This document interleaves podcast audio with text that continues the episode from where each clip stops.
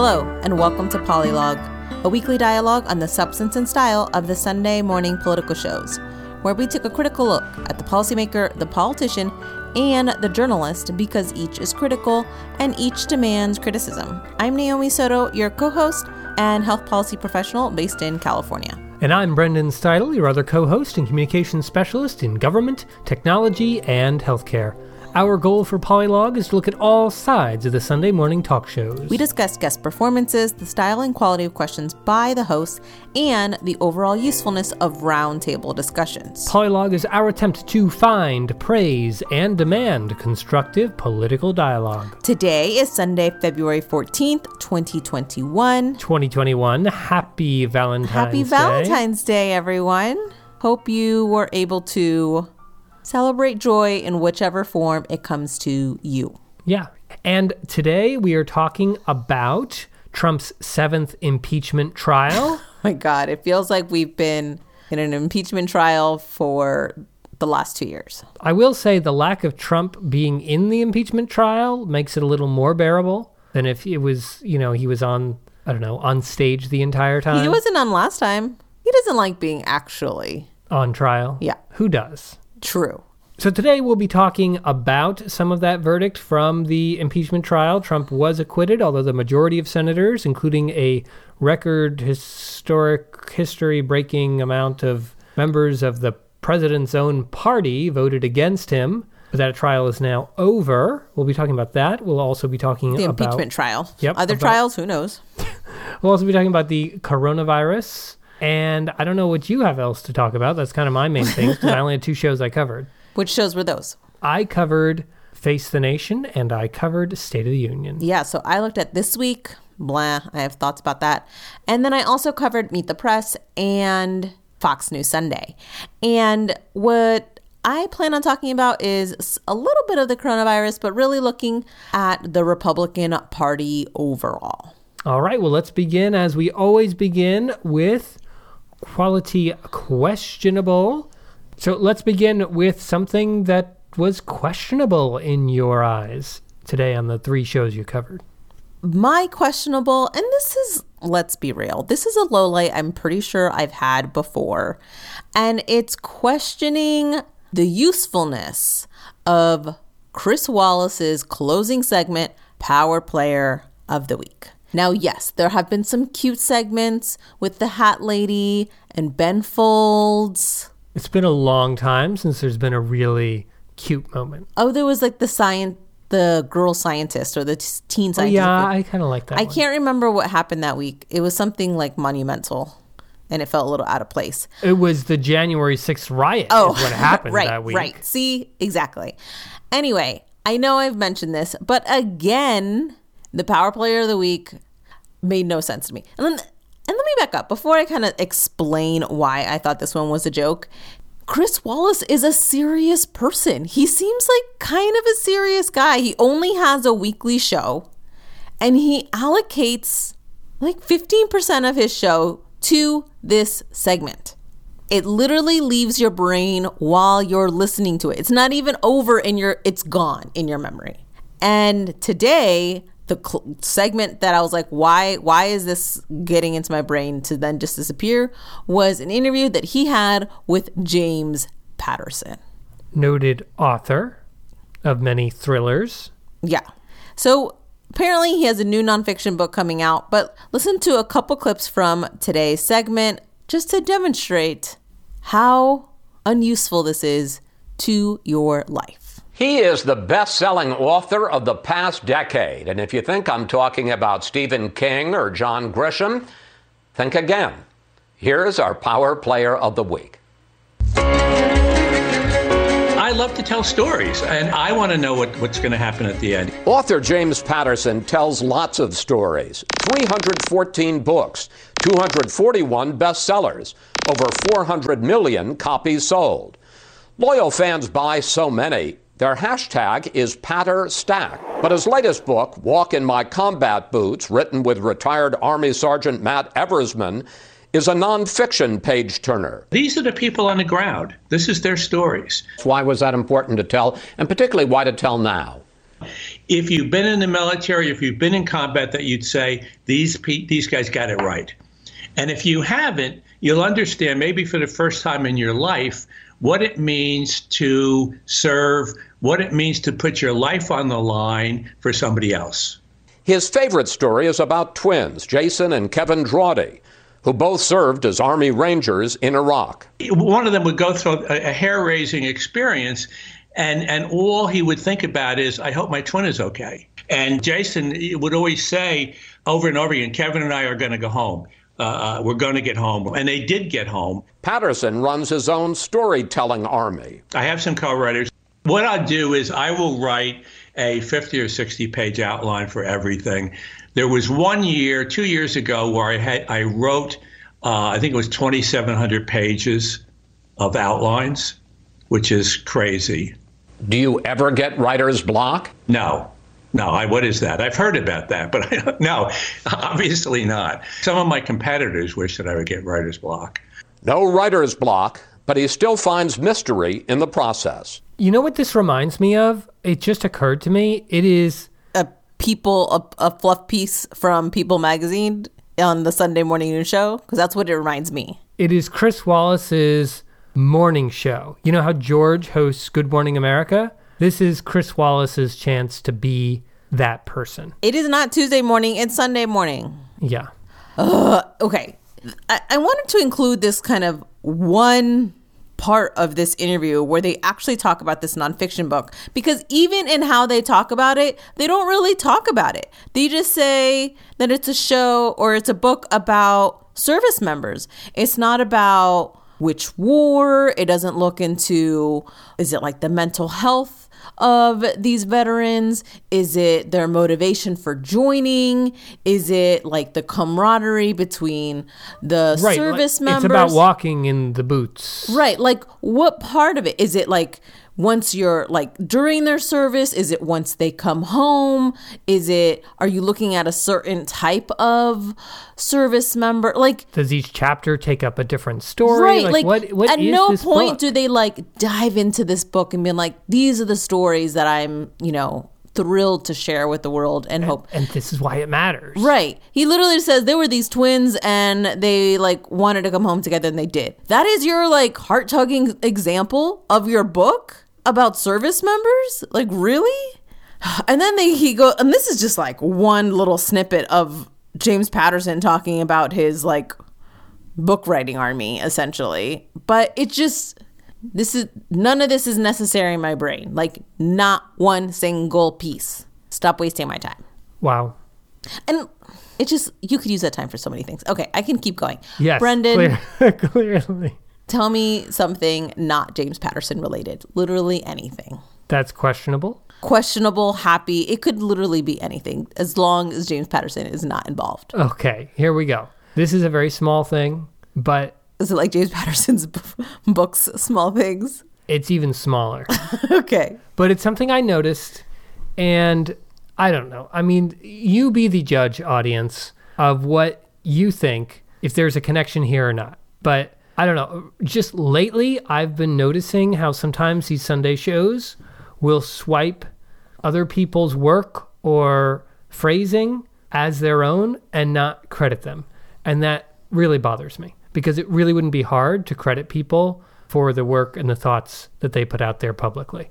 So, this is a moment that came up in the interview that Jake Tapper was having on State of the Union with Democratic Senator Chris Murphy. He's a senator from Connecticut. They were talking about the impeachment and the fact that there was this moment on Saturday this weekend when it seemed like out of nowhere the Senate was going to actually hear from witnesses in this impeachment trial. And then a few hours passed by, and the impeachment managers from the House of Representatives who were prosecuting the case against Donald Trump suddenly dropped those requests for witnesses, and the Senate moved on.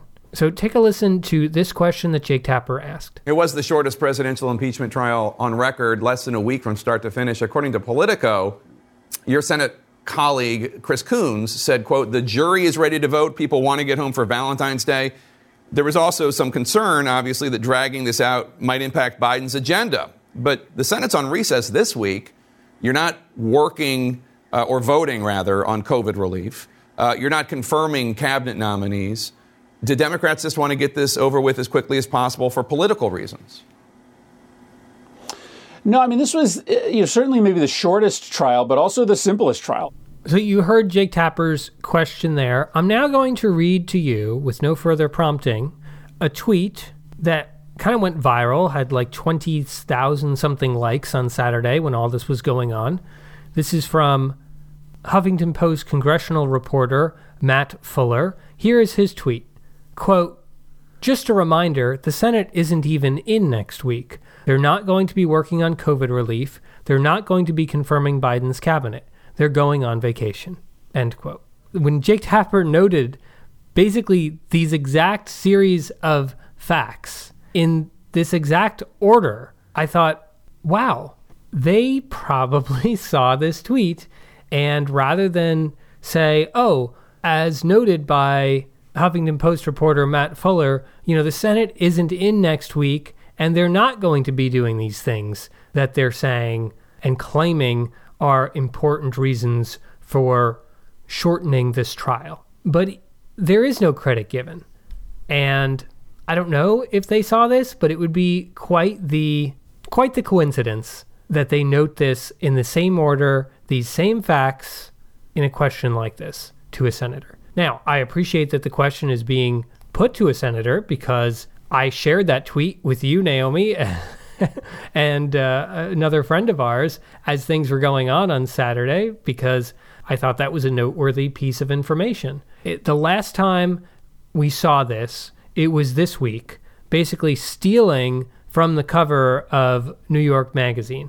This time it's a tweet from a HuffPost congressional reporter, not nearly as big, but still still important, right? I mean, this is a big, you know, we live in a big journalistic ecosystem and we really should be giving credit where credit is due to others, particularly when they don't work for your publication.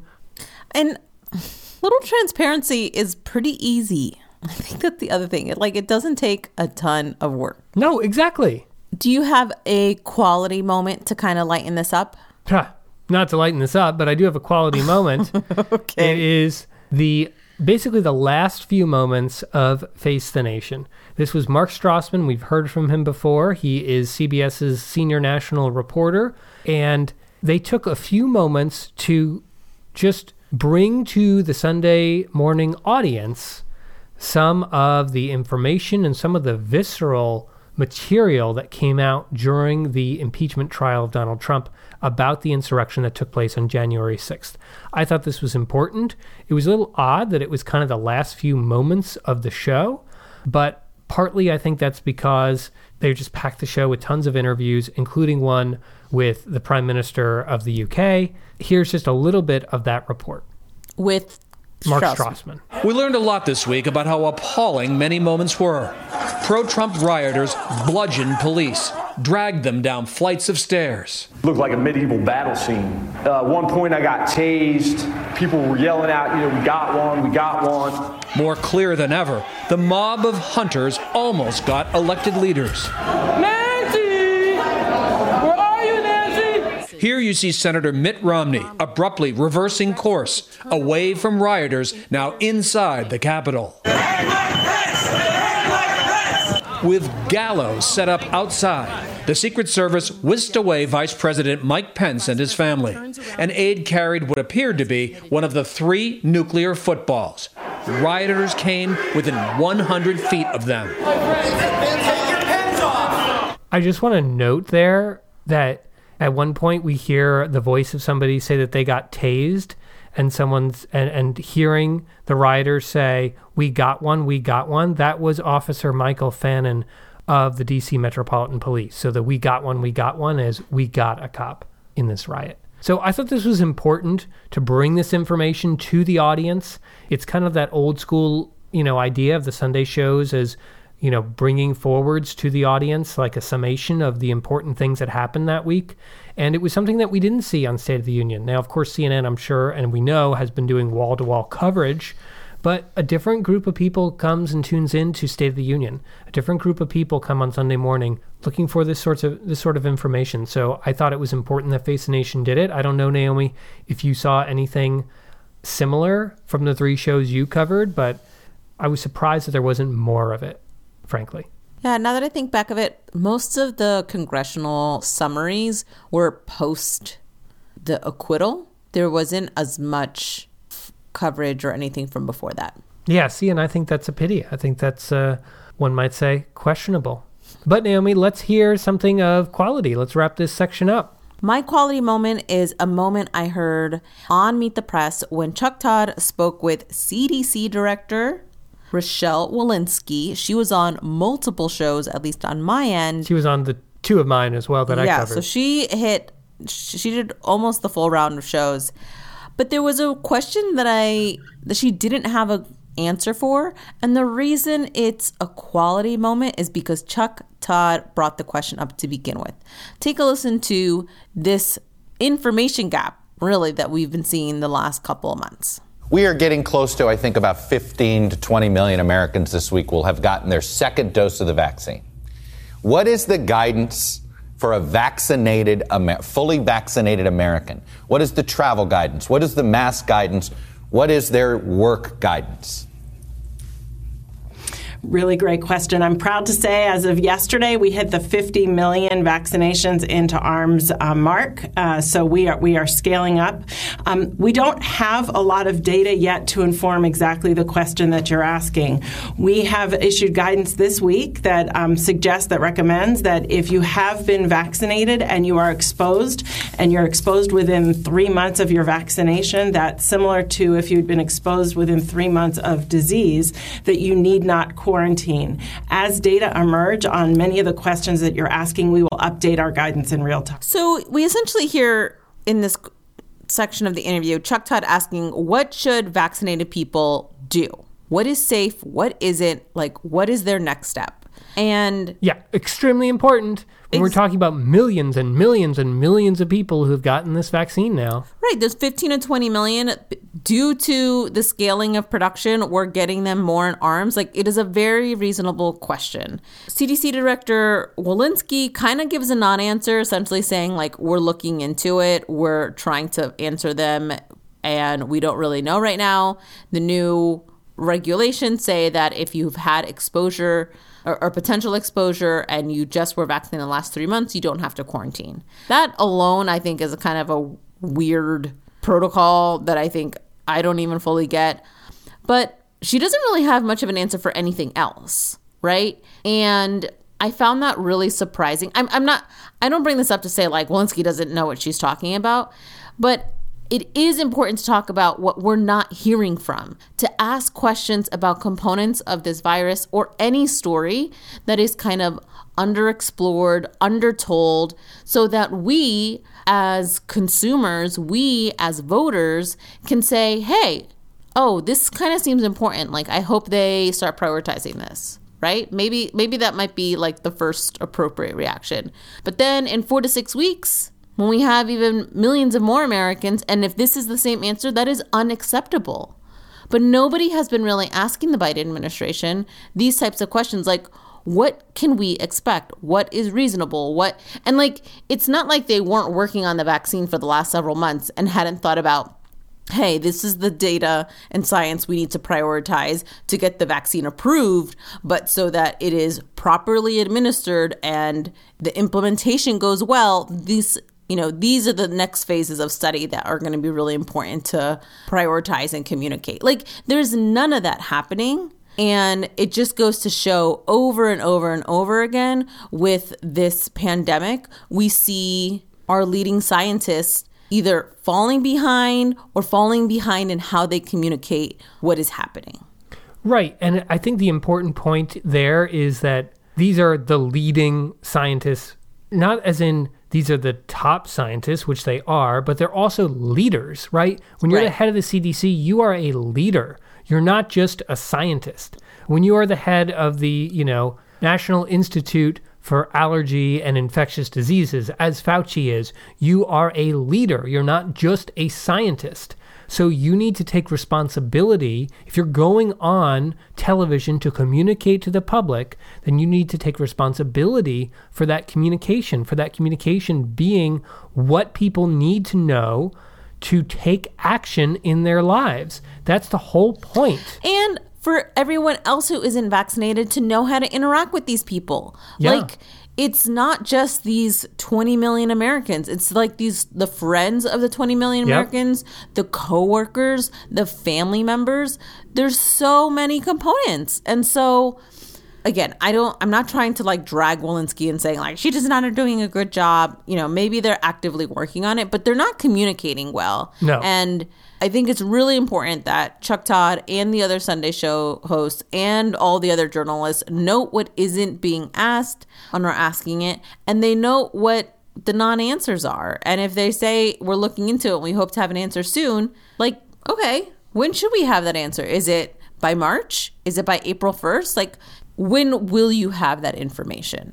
And we didn't really see that follow up here in this instance. It would have been great if we could. But sometimes I feel like by asking all the right questions, even if there are no answers, we at least get the benefit of knowing where the gaps are. And what is the freaking plan? I mean, we, people have been asking since before these vaccines came out. Once you get the vaccine, does it mean you can take the mask off? Right? I mean, that's a basic question. If you are administering a vaccine to anybody on the street, that might be the number one question they have. When am I safe? When can I take this thing off? And they just dance around that question. And you understand why, right? Like from a public health perspective, if you're a business, it's very difficult to enforce masking when people could just lie and say, "Oh, well, I got the vaccine, so I don't need the mask." Right? I mean, but if you, if you make it universal, then it's easier. But at some point, we're going to reach critical mass, and people are going to want to. You know, if we're if we're being guided by the science, is there a scientific reason for someone to put the mask to have the mask on right now? But like, okay, I, I understand where you're coming from, but like a very real example is all healthcare workers or all, healthcare workers have been eligible for the vaccine for several weeks. Can they go? Can they be near their coworkers unmasked and then go home to their family and to their children? Like we don't know, and it's not like it's only this situation only comes up or only will come up in the next few months as more people get vaccinated. Right. It's an active unknown that's only going to get worse. And like I see people who are traveling now who are vaccinated.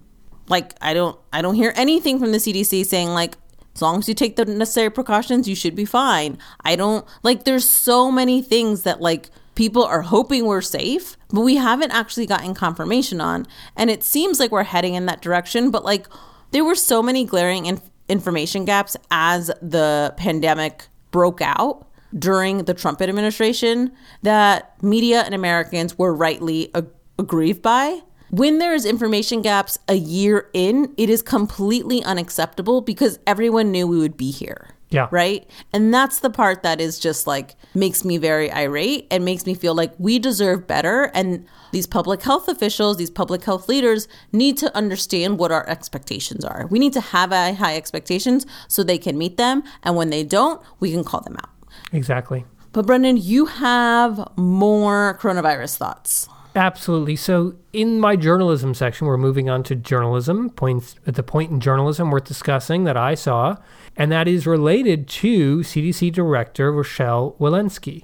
And you know, she's new in her position. The Biden administration, as of today, is still not even one month old yet. But there's a lot of work to be done, and there's a lot of pressing questions. One of the top questions out there is what's going on with schools right now? When can schools reopen? Our massive surge during the holiday season is in decline. It hasn't completely dissipated, but it is in great decline. And people are climbing the walls in their households. You know, women have left the workforce to take care of children. As you noted, Naomi, it's like, why haven't men? Yeah. Men have no problems making their wives leave the workforce, apparently. Yeah. yeah. But this question about schools is reaching a crescendo. And on State of the Union, Jake Tapper basically dedicated his entire interview with Director Walensky on this topic. And I just want to, since we're going to talk about Walensky a bit, I want to talk a little bit about her background so we get an idea of who she is. She is a medical doctor. She specialized in internal medicine and she is fellowship trained in infectious diseases. She spent a lot of time working on HIV and AIDS, and she taught at, ultimately became a full professor at Harvard University. And during the pandemic, obviously, before she became CDC director, she was deeply engaged in the COVID 19 pandemic. So Jake Tapper was just relentless in trying to understand why schools are not open now and what the data says about it. And he just goes again and again and again at this topic. It was an absolute, really the best interview I saw this week. And it's interesting because State of the Union, if you recall, got a 10 out of 10 last week By Brendan Steidle. by me. I don't give tens. So take a listen to Jake Tapper's first question, one of his first questions about this topic, and the way he phrases it, which is really important. So the CDC guidelines suggest schools could opt not to reopen in, in-person classes if they're in a red zone with the high community spread that you just referred to. Uh, w- according to our analysis of federal data, that includes 99% of American children. Um, but you have said, quote, there's very little transmission happening in the schools. CDC researchers just wrote in JAMA that, quote, there's been little evidence that schools have contributed meaningfully to increased community transmission. So why give schools that opt not to open up? In, it's a really great question. In that red zone that you're referring to, and in fact, yes, many of our uh, current counties are in that red zone, although our numbers continue to decline. But in that red zone, we advocate for hybrid elementary school um, because we believe those K to 5 kids are A, transmitting less, and B, um, really essential to have back in the classroom. Um, and if you're in middle school or high school, we would advocate for virtual learning for that group or if you're able to do six feet of strict six feet of distancing in those classrooms to open remotely in a hybrid uh, way. But President Biden has promised to always follow the science. Can you put to, can you point to any scientific reasons for students in the United States not to return to in-person classes tomorrow, as long as schools are taking the five steps that we refer to earlier: masking, uh, cle- cleansing, etc. Why, why not open the schools right now? You know, I think if you look at what's, as you noted, there's 90% of, of um, communities with this high rate of transmission going on right now, and we, we really don't want to bring community disease into the classroom. We also know that um, mask breaching is among the reasons that uh, we have transmission. Well, I but what's the science? Because you have said there's, you know, I mean, not just you, but Dr. Fauci, others have been saying for months that the schools should be open as long as there's masking and, and uh, cleansing and uh, social distancing, everything that we talked about. If a school's doing that, I understand if, the, if there's a mask violation, that's a problem. But if a school's doing that, I mean, the, the damage, as I don't need to tell you, on kids, the isolation, the psychological damage, the, the educational loss of a year for many kids, not to mention the thousands of kids who are just slipping through the cracks. I mean, it, it, it's, uh, it's hard to even calculate. Um, and there are a lot of people out there watching who think, like, I, I thought the science said we should open the schools as long as that we take those safety steps. We're taking the safety steps and we're not opening the schools. Yeah, it's so there are numerous um, uh, research studies that have demonstrated that if with universal masking and uh, six feet of distancing and um, you know de-densification of the classrooms, that it's possible to get schools back safely. Um, with all of that happening, 92% of people in those studies were masked. Um, we have other data that was just published in CDC's MMWR that demonstrate that somewhere around 60% of students are reliably masking. That has to be universal. So we have work to do, especially when the country remains in the red zone of high community transmission. As that transmission comes down, we'll be able to relax some of these measures. So you heard that outstanding follow up from Jake Tapper, where he reminds her that Biden has committed to being someone who makes decisions based on the data. So, where is the data saying we can't open schools tomorrow? And we don't really hear a lot of strong, you know, data driven answers beyond, oh, we don't want to bring community disease into the classroom. But she didn't, she's not indicating how that disease is spreading. In fact, as he cited in the Journal of America of the American Medical Association, CDC researchers say that there's little evidence that there's increased community transmission from that. So Naomi, as someone who's hearing that for the first time, did you find that that answer compelling? No, but I think this is also a matter of agency leaders not wanting to contradict the White House. There's kind of been varying reports as to what she has said Walensky should happen with schools versus what the White House has kind of requested. I think this is a matter of like message consistency.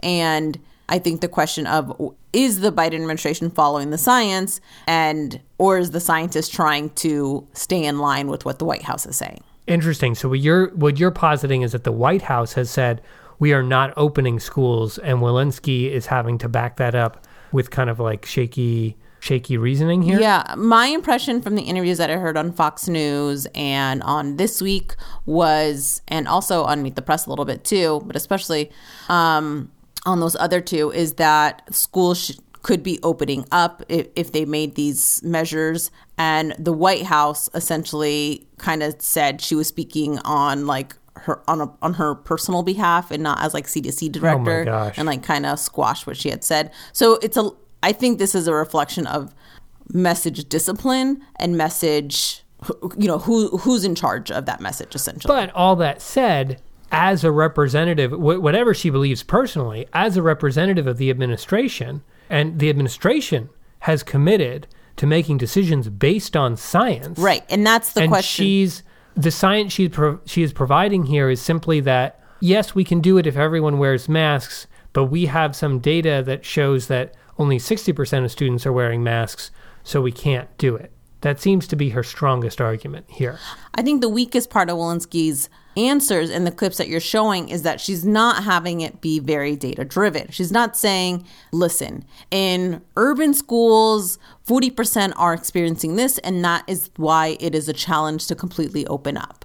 In overall, all schools, you know, are are trying to do XYZ things, and if we can do at least two of those, then we're probably safer in opening up.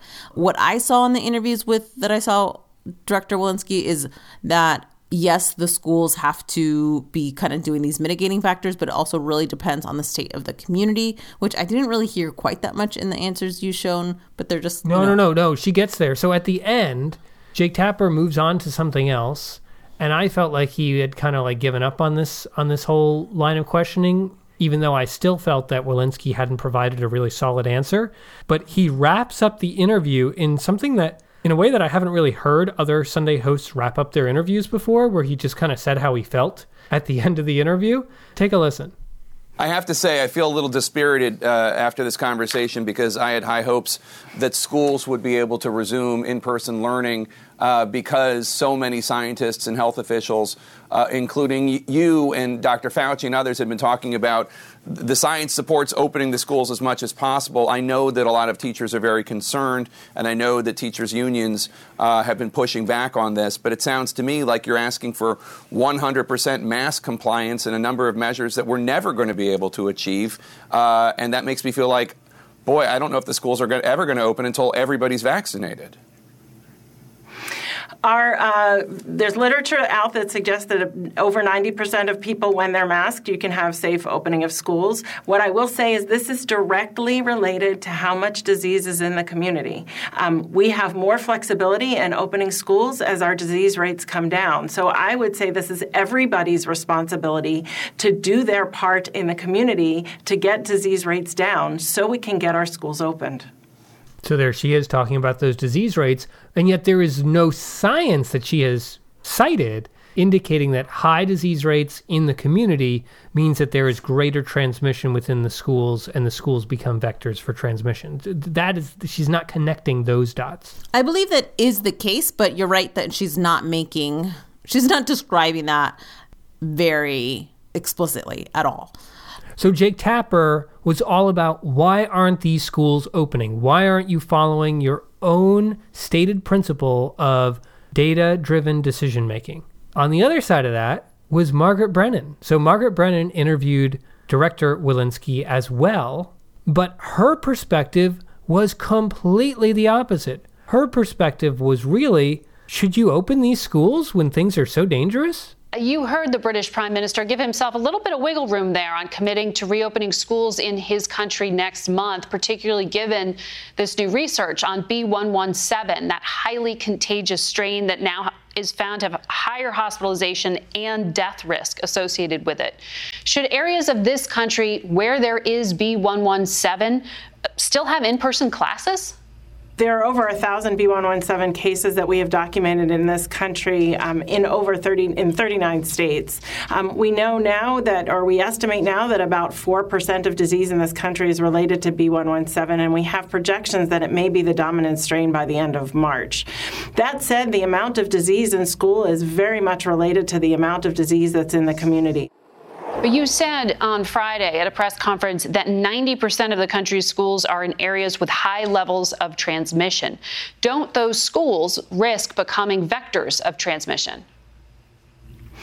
So what we know from the from the literature, from the scientific literature, is that most disease transmission does not happen in the walls of the school. It comes in from the community. There's very limited um, transmission between students, between students and staff, um, really mostly between staff to staff when there are breaches in mask wearing. So what we're really advocating for now is um, working to get our, especially in the in the high areas of transmission, the red zones you just talked about, getting our K to five kids back in a hybrid mode with universal mask wearing and six feet of distancing.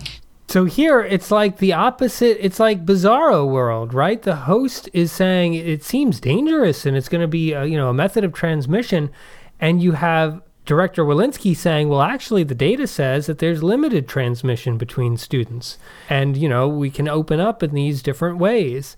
It's just it's so crazy, such a night and day look at the story based on just where the, the host happens to be and, and what they think the risks are. Well, it's where they're putting their scrutiny, right? Right. right. And it's interesting because on, and I'm not trying to make your segment go forever, Brendan, but on Fox News Sunday, Chris Wallace also interviewed Walensky, and I'm I'm paraphrasing here, but he says something to the effect of he plays a clip of Jen Psaki, who is the Biden administration press secretary, and she makes a claim or some promise in in a news conference or daily briefing that the Biden administration is trying to, and I might be messing up some of the details, but the majority of schools will open at least one day a week by, I don't know, like April 1st or April 15th, like just a few weeks away. The majority of schools will have in person learning at least one day a week. She makes that commitment. Right. In a briefing. Yeah. Jen Psaki. And Chris Wallace says 61% of schools are already doing that. like, why are they claiming a benchmark that we already are at. Yeah, yeah. Right? Like you're kind of setting the bar pretty low. like if you're agreeing to do something that you can already prove we do.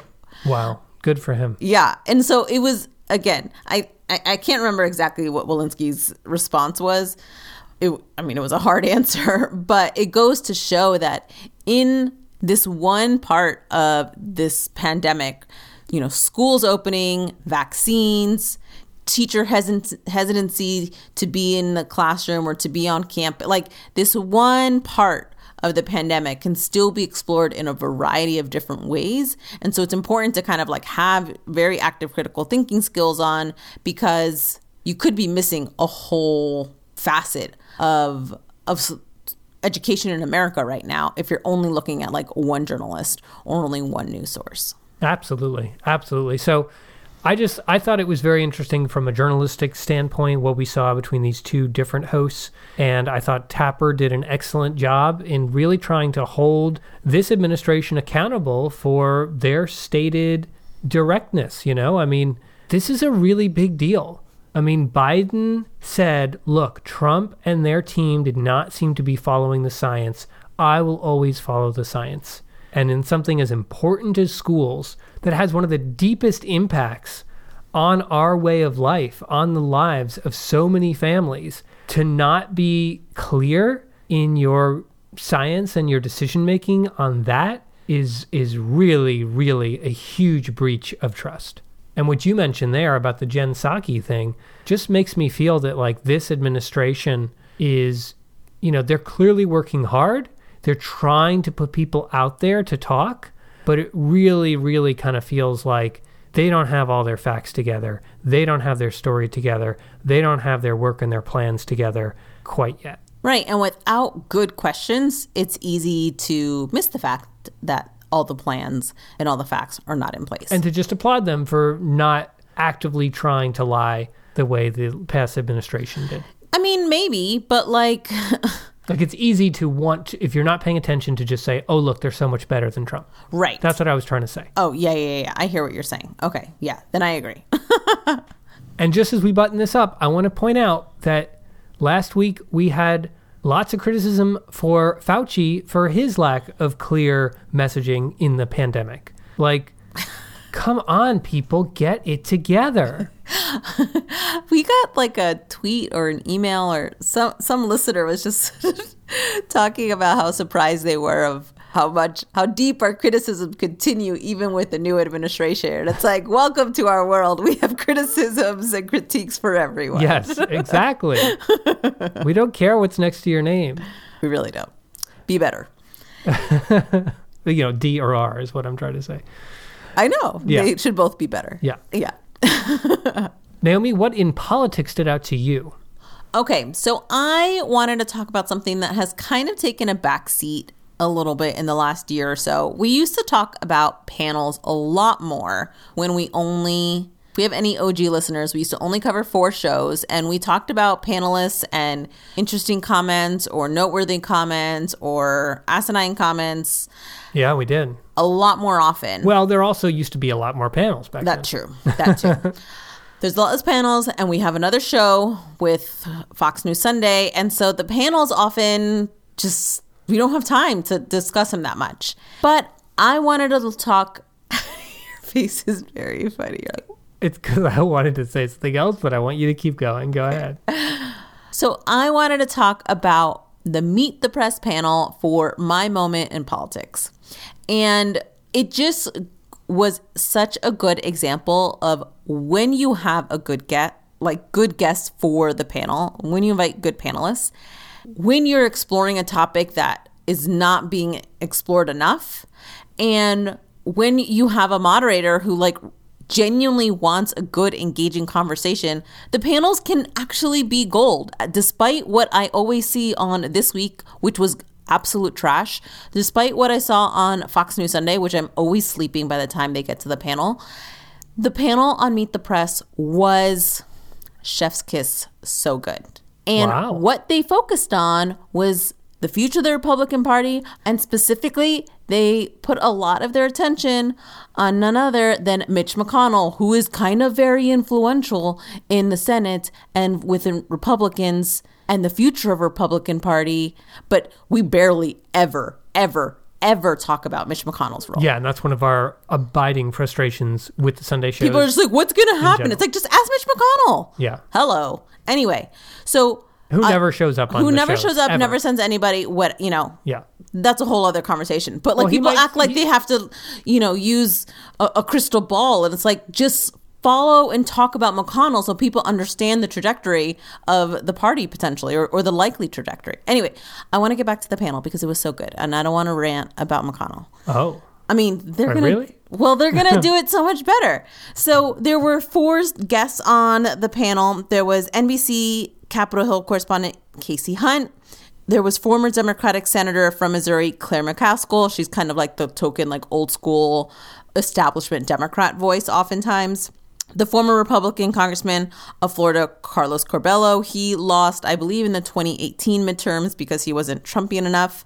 And Audie Cornish, the host of NPR All Things Considered, who has literally the most soothing voice I have ever heard. And they each kind of shared some reflections about the state of the Republican Party after the acquittal of President Trump. And what stood out to me is this is an example when I of where I found value from literally everyone. But you'll hear how each of them share pretty interesting perspectives, even if you don't agree with it completely, noteworthy to hear. And a lot of what these panels are going to be talking about is McConnell's famous speech after the acquittal. So after he voted to acquit President Trump, he he McConnell gave a scathing rebuke of the, the, former president, pretty much saying he's practically and morally responsible for the insurrection, pretty much inviting criminal investigations and potential charges, and making the path for the Republican Party to move on without President Trump. And in that speech, he said, basically the only reason he voted to acquit was because he doesn't believe it's constitutional to try a president after they are out of office. Yeah. He also didn't want to do the impeachment while President Trump was in office. That's a whole. Which he had an opportunity to make happen and did not. Asterisk, asterisk, asterisk, every time that man speaks. But anyway, let's hear what the panelists had to say. And to begin, I think you said we're going to hear from former Republican Congressman Curbelo. Correct. I think it was a bad day for Donald Trump. This was the most bipartisan impeachment and conviction process in history. And Senator McConnell really laid it out plainly and simply again yesterday after the vote. And I think uh, what he did is so important. You can debate uh, why or not, uh, why he decided to vote the way he did.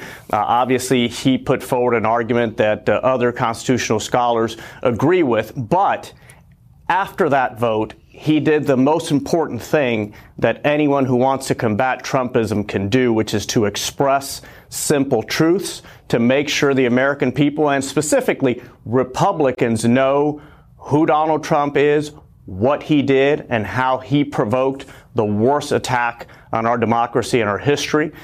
And here's Kasie Hunt. And I'm interested to see if there's a new era between the two of them in the wake of that speech behind the scenes from Mitch McConnell. Hmm. It's very clear that he put power ahead of everything else in that uh, decision series of decisions he made yesterday. He wanted to retain his power as the Senate minority leader, and he wouldn't have been able to do that if he had voted to convict Donald Trump. But he also recognizes that Republicans and Larry Hogan, uh, Governor Hogan just said the same thing to you.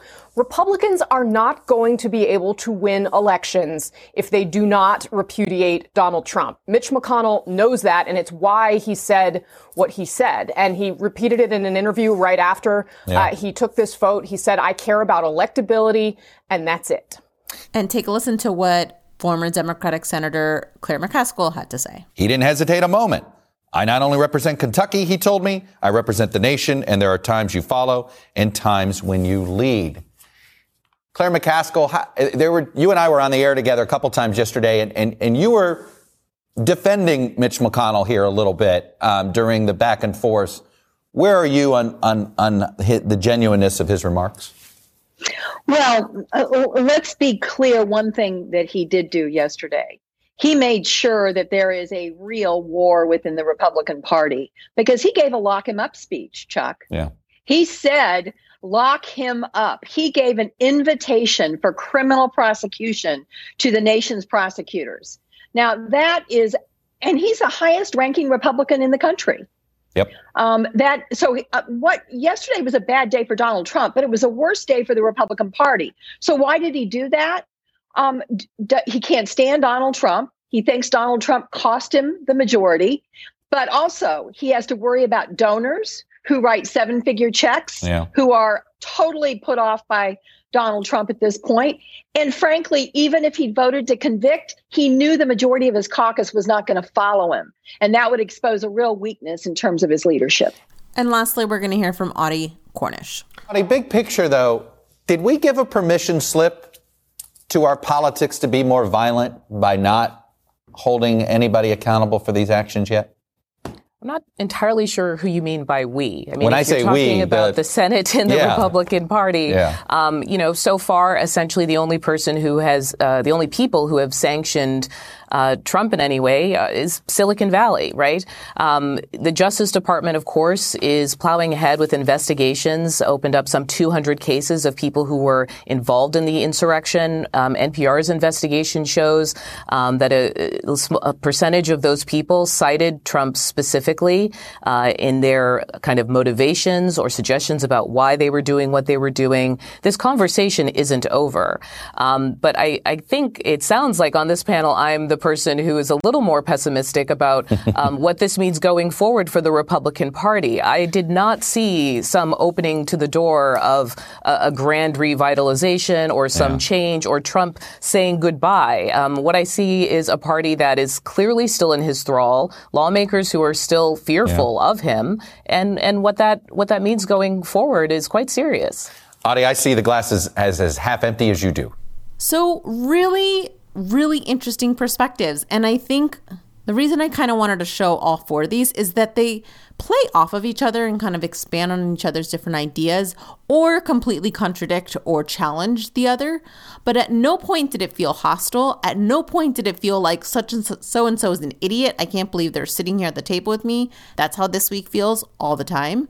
They each had some level of analysis and reflection of what is going on in the Republican Party, what the motivations and goals are that Mitch McConnell would like the Republican Party to get to. And they all had validity. Like, when's the last time every panelist felt valid? I don't even remember. Like they had a valid point they were making. Right. Right. Because I think the other important point that you're kind of like alluding to is that nobody there was was putting on the badge of the Republican Party, like we've seen, you know, other panelists do in the past, like Chris Christie or Hugh Hewitt, and saying, well, I'll tell you, you know, in 1844, this, right. this person, you know, there there was a famous baseball player. That was definitely you, someone was doing that on Fox News Sunday today, for literally for sure. And then and then saying like, you know, that the Democrats have shown they are craven. All they care about is power. This has been a witch hunt like any other witch hunt, you know, and it's like they're not posturing for their side. Right. They're genuinely trying to understand what is going on right now. And to give people a sense of what they think is going on, yeah. right? And so they're trying to be clear and illustrative of what they're seeing. And I just thought, like, I hadn't really thought about the whole Mitch McConnell's trying to keep his leadership position by acquitting President Trump. I yeah. Hadn't, I hadn't really thought about that whole angle. I thought Audie Cornish gave a really good answer questioning this assumption that Republicans have drastically changed. And I think accurately vocalized the skepticism that a lot of people in this country have, where it's like the Republican Party hasn't done anything to repudiate Trump. This is just another example of that. And I'll believe the repudiation when I see it.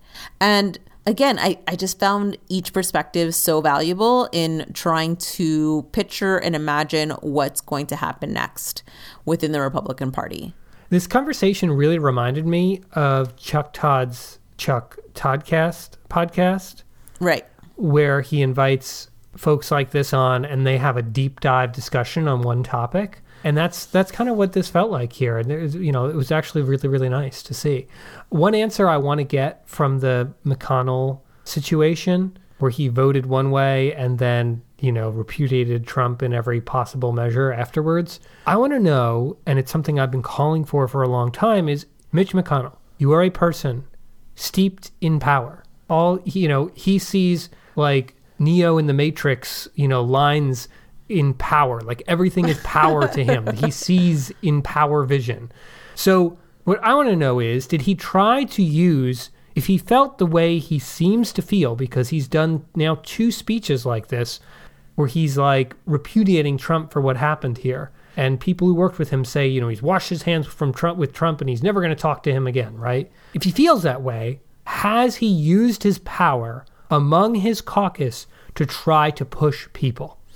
Well, that's what I want to know. Well, it's interesting you say that because, you know, in the clip that, in the question that Chuck Todd asks Claire McCaskill, you know, supposedly McConnell says there are times he doesn't just represent Kentucky, he rep- represents the country, and sometimes you have to lead, right?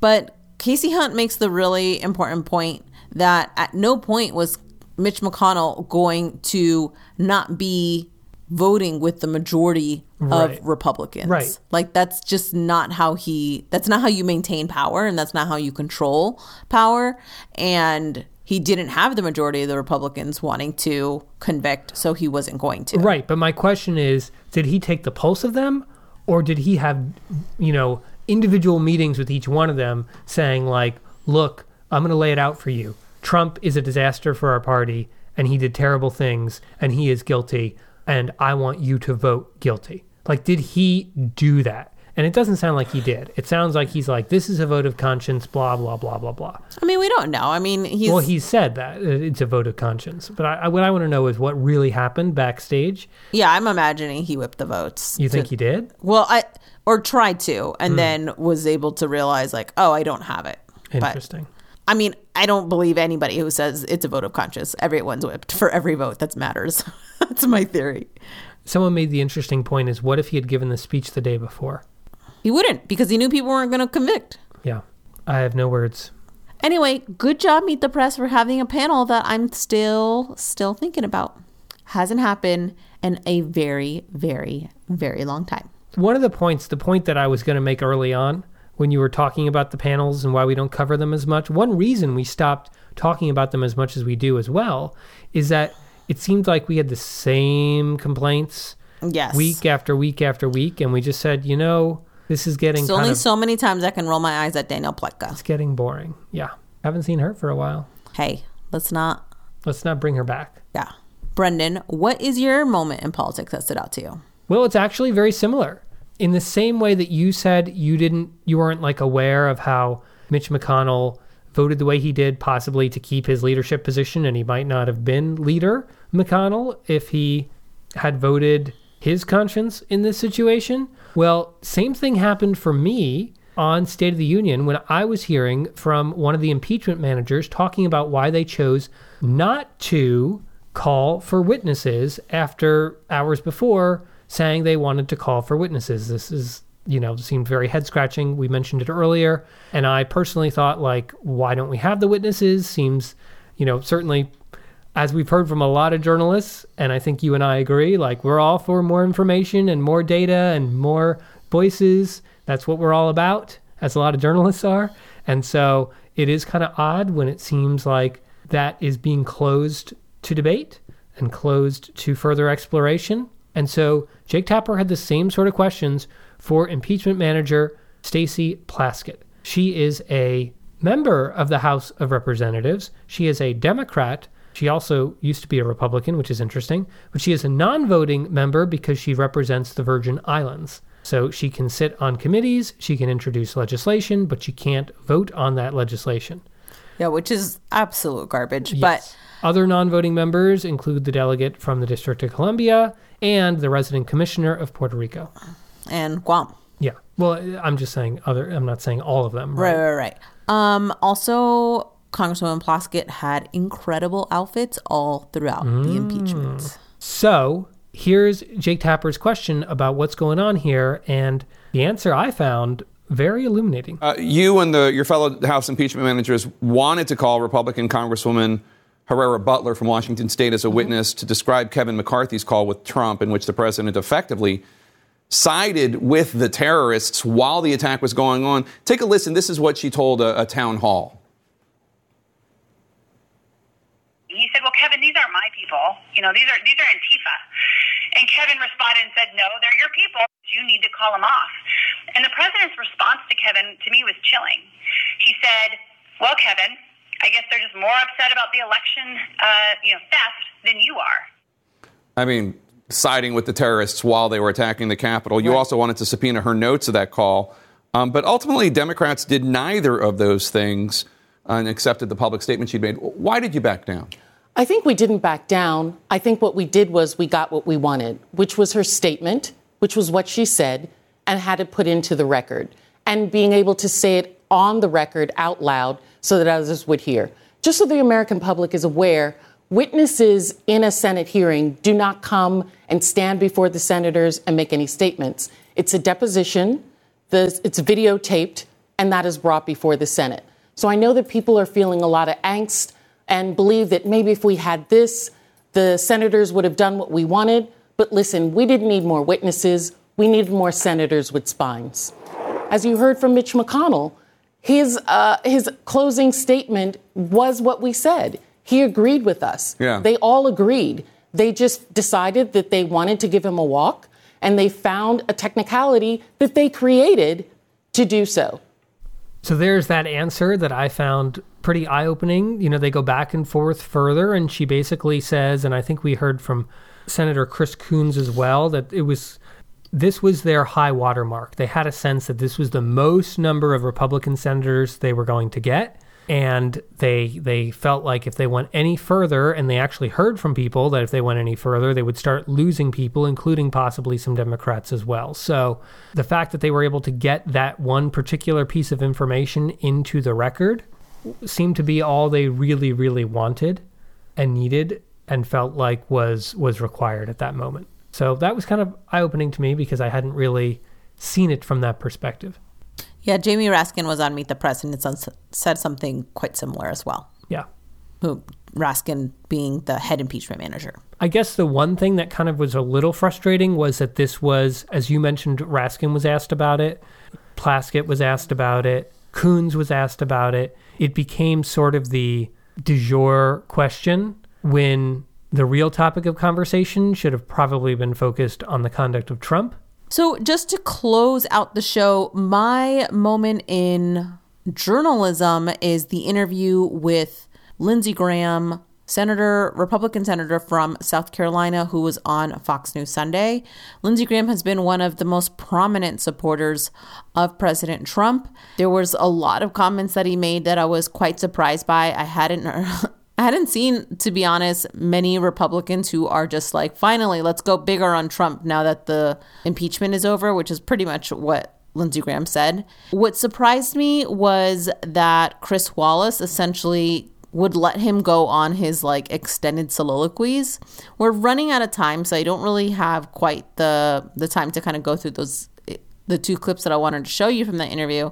But if you heard the Sunday Fox News Sunday and heard that interview with Lindsey Graham, you might have been surprised by just kind of the passive aggressive approach that Chris Wallace had in that interview with Lindsey Graham. And I just, I'm kind of over them. Like, people know what type of interview they're going to have if they're going to be interviewing Lindsey Graham and there's going to be questions about President Trump. I'm, I was really disappointed just by the the booking, the booking, but also like Chris Wallace's actual execution of that interview. I thought was really lacking. So can you give us a little more insight? Like, what do you mean by passive aggressive? Chris Wallace would ask a solid follow up, but he would do it in after Lindsey Graham spoke for like two minutes on his like insane Trump Trumpian defense. So he was giving him a lot of airtime. Yeah, a lot of airtime, and for there wasn't enough repudiation, enough pushback, enough, and not even repudiation because Chris Wallace is a journalist and he would say maybe that's not my role, but there wasn't enough resistance within the interview of what Lindsey Graham was saying. He was given airtime and credibility with that airtime. Very disappointing to hear that Chris Wallace didn't engage. Yeah, I mean, if you remember, like there was Chris Wallace can give really good interviews. I'm thinking specifically that interview with Stephen Miller around immigration. Remember how Yeah. intense that was? Like Chris Wallace is can be a very very strong interviewer and so this is a conscious choice it's not like he missed the mark it's a choice to let lindsey graham do this Yeah, that's disappointing. All right, Naomi. Well, I guess that takes us to show ratings. Where would you rate Fox News Sunday then? I think I would rate it a five. There was a really good interview with the CDC director, Walensky. I thought the interview with Amy Klobuchar was actually really well done. Hmm, interesting. Uh, I thought Klobuchar did a better job than Chris Wallace, but between the panel, that joke of a power player of the week, and also the Lindsey Graham interview, I had a lot of a lot of serious issues with that show today. How about you? What'd you think of Face the Nation? I Face the Nation didn't really do it for me this week. I, as we mentioned, and I, as I mentioned in great detail, I wasn't really wowed by her interview with the CDC director. I felt like she missed some real opportunities to to go deeper into areas of schooling or, or even other areas. I feel like once again, Face the Nation has tried to pack so much into their episodes that things get kind of lost and there doesn't seem to be a lot of, you know, a, a strong thread running through it. And the thread that is sometimes misses key key things. So I don't know. I think I'd probably give it a seven. It was fine, but it wasn't super great. And I'm still I'm starting to get a little frustrated that Margaret Brennan doesn't ask more pointed questions to Scott Gottlieb when he's on. Because although I've been a huge fan of the insight that Gottlieb has been providing for basically the past year, Gottlieb himself is in a position of power and leadership at Pfizer. And when we have a lack of transparency into how these vaccines are being manufactured and deployed, it'd be really helpful to ask some pointed questions to someone who's able to answer that directly from the manufacturer's position. So that's Face the Nation. Naomi, what did you think of Meet the Press? It seemed like it was pretty high on your list. Yeah, I think I would give Meet the Press a nine. It was a very wow, solid episode. Very nice. Yes. Good job to the Meet the Press team. And I think for this week, I'd give it a three. It was not good. And you mentioned something, Brendan, and I can't remember ex- the exact language, but you just said something around like a through line of, I think. Yeah, like a thread running Yeah. through Face the Nation. This week doesn't believe in threads. It, it's just let's smash up a bunch of interviews together and hope it's a decent 45 minutes. and then we'll have a big panel with our same people. Yeah, who just scream at each other. At no point do I feel like George Stephanopoulos has a burning question that he's exploring throughout his interviews. It it doesn't feel cohesive. It doesn't there there's no through line. That's one of my overall frustrations with the show of this week, but it definitely felt relevant today. Brendan and last one, State of the Union. Once again, State of the Union did an excellent job, I felt. Jake Tapper also had a strong closing this week where he looked at kind of the new scandal coming out of the state of New York, where Governor Cuomo seems to have purposefully underreported deaths that were taking place in nursing homes after making a controversial move to send COVID patients to nursing homes that ultimately ended up infecting other patients. So, State of the Union did once again an excellent, excellent job. I've highlighted a lot of key points throughout the episode that I thought just w- went really, really well. So, I think I'd probably give it a nine once again, a really high, high rating this week. Not quite the 10 of last week, but really high. Way to go, State of the Union. Right on trend. So, Naomi, today's dialogue challenge is there anything worth talking about now that the impeachment is over? I mean, I think my dialogue challenge would be what are some questions that you have noticed have been missing? Yes. I'm like Carmen Sandiego up in here trying to find all my missing questions. Did you see the video that was going around the internet of a not young but younger Joe Biden from like the year 1990 or 92 calling in as a special guest to the show, which I guess there was a show of Carmen Sandiego. And uh, I, I don't know what the hell he was doing. He didn't really even mention Carmen Sandiego, but I it was not. a it was a Joe Biden Carmen Sandiego Of course there is. connection. Carmen Sandiego knows everyone, so makes sense. I just to remember the game. But yes, questions that have been missing. SOS. Let's find them. Yeah, could be related to public policy, could be related to personal relationships. Could be anything. Yeah. Go find them. Well, if you have any missing questions for us, you can always email us at podcast at polylog.com. You can find me on Twitter at sotonaomi underscore. You can follow me at Beastitle and you can follow the show at Polylogcast. Thanks everyone, and we will talk with you next week. We're not missing. We'll see you then. Bye. Bye.